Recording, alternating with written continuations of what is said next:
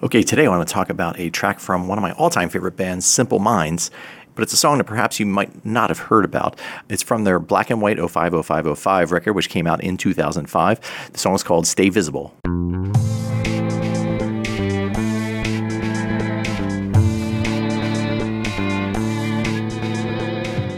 Now, some of you are probably thinking, Simple Minds is still making records at 2005. Yeah, they're actually still making records today. In fact, uh, it's still great stuff. They're putting out amazing records every couple of years or so and still touring out there and doing some great music. And I found actually that most of my favorite stuff from the band lately has been from the 90s and the 2000s.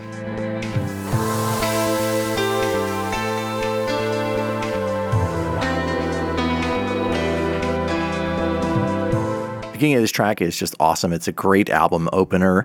We start with just a little bit of keyboard string sounds along with this really cool bass line that's going on. It's kind of mellow.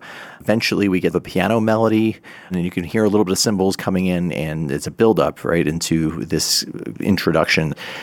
And then Mel Gaynor comes in with his drum beat, just a, a real quick flam drum fill, and then rockets into this amazing 16th beat that he's just super famous for. If you know Mel Gaynor's playing and you've listened to Simple Minds before, you know he is the all time king of the 16th note hi hat beat, and he is on full display here in this song.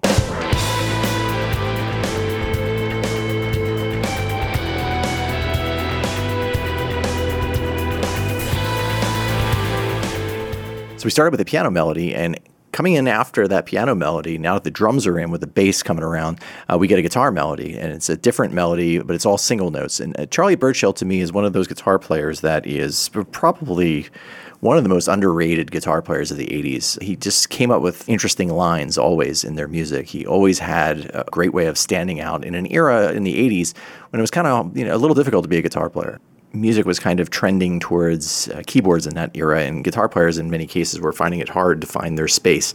But a couple guitar players out there, like the Edge and U2, and then particularly uh, Charlie Burchill and, and Simple Minds, really made a, a, living out of finding a space within these kinds of atmospheres, within this era that was not very guitar heavy, to still be amazing players and come up with really creative ways of expressing themselves.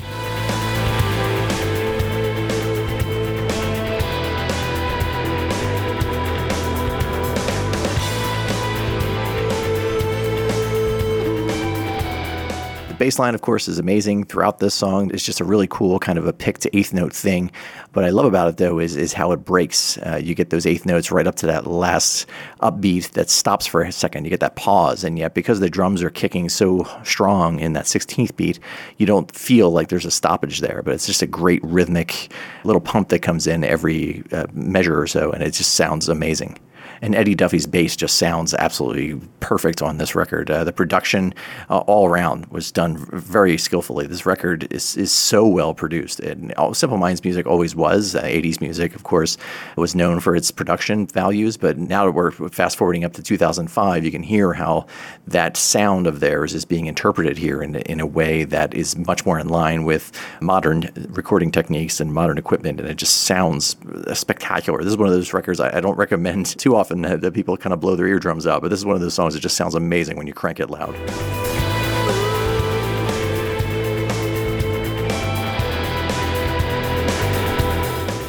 All right, so we've had this introduction with the piano, and then we get to the guitar, and we still haven't heard any vocals, right? There's a little bit of a hint. Jim Kerr starts coming in with a high falsetto, little bit right before he comes in with his chorus, and then by the time he comes in, it's you can hear it's him in all his glory. He's one of my favorite singers, one of the great baritones of, of the rock and pop era. I think his voice is right up there with David Bowie and many others like him, uh, Jim Morrison, you know, other other other types of well-known low deep baritones. He just has a great voice, and he's taken care of it over the years years, you can hear he still has it. And his melody here in the chorus is is pretty strong. I, I hesitate almost to call it a chorus. This song's structure is very odd. It, it doesn't fit your normal pattern of verse, chorus, verse, chorus in any way, shape, or form. I mean, the, the choruses almost sound like more like verses to me. Uh, and it's almost as if this song doesn't really have a chorus in the traditional sense, unless you count the piano melody as kind of a refrain. But he starts with this chorus And then after that chorus, it breaks down into a what I would consider then more of a verse where the bass comes down an octave and we pull back a little bit. The guitars have been doing this arpeggiated single note thing. You'll notice that there are very few chords struck uh, on the guitar in this song. There's a lot of melodic kind of guitar playing. But the bass comes down in that verse and we get less guitar, less bass.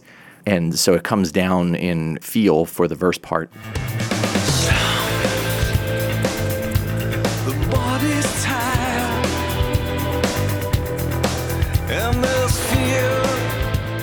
And then right after that, we go right back into another chorus. And then after that chorus, it, it kind of does this breakdown where we go back to the piano melody and the bass, and we lose the drums. We get a little bit of a wah wah on the guitar happening, and uh, just kind of a minimal bit of percussion in there. But the song breaks down completely after that second chorus. And to come back into this guitar feature that's about to come, what I would consider maybe a guitar solo, even though it's very sparse, there's this fill that Mel Gaynor plays, and it's just absolutely amazing. Again, this guy just uh, he's just one of my favorite drummers. Uh, plays this fill so you know executes it so flawlessly and gets us right back into the beat, and it's uh, just so cool to listen to.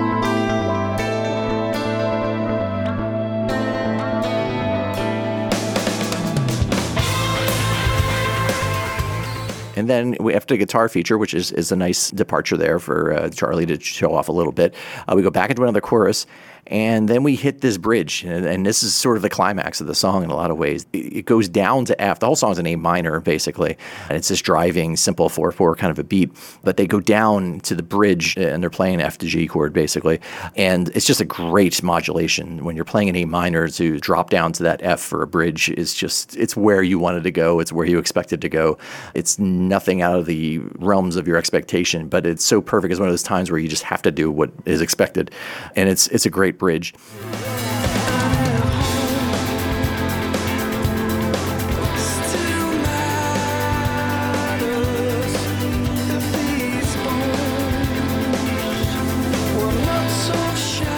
After that, it cuts out. We get back to the original piano melody, which I guess could be considered a chorus. And pretty much the song is going to end right after that for the most part.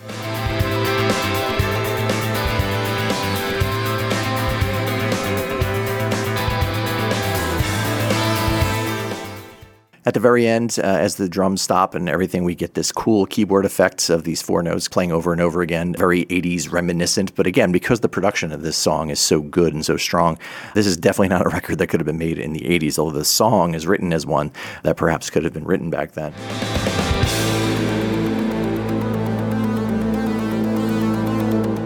Know, Simple Minds, in many ways, they still have it. They're just great. When they are uh, firing on all cylinders and when they play this well and this strong and they've got great production values, they just consistently have been one of my favorite bands. I'm sure I will be talking uh, about some of their classic stuff as we move on in, in this show.